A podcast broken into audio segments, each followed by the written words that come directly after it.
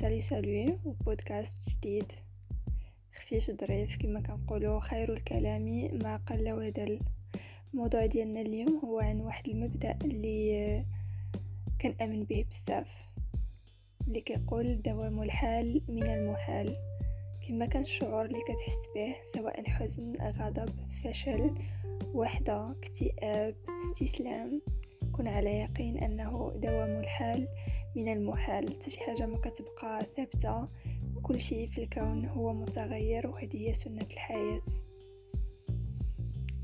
الوقت هو حليفك وما عليك غير أنك تنتظر. تنتظر فقط إلى أن ينقلب الحال. كما كان الشعور اللي كتحس به كما كان الوضع اللي انت فيه إلا كان حزن وهم وكرب. كن متأكد أنه لن يدوم. من بعد الحزن والفشل غيجي الفرح والفرج والنجاح ولكن الانتظار ما كيعنيش الاستسلام وعدم المحاولة بل بالعكس خاصك دائما تحاول وتحاول وتحاول أنك تغير الوضع ديالك إلى أن ينقلب الحال. شكرا ونتلاقاو في بودكاست واحد آخر. باي باي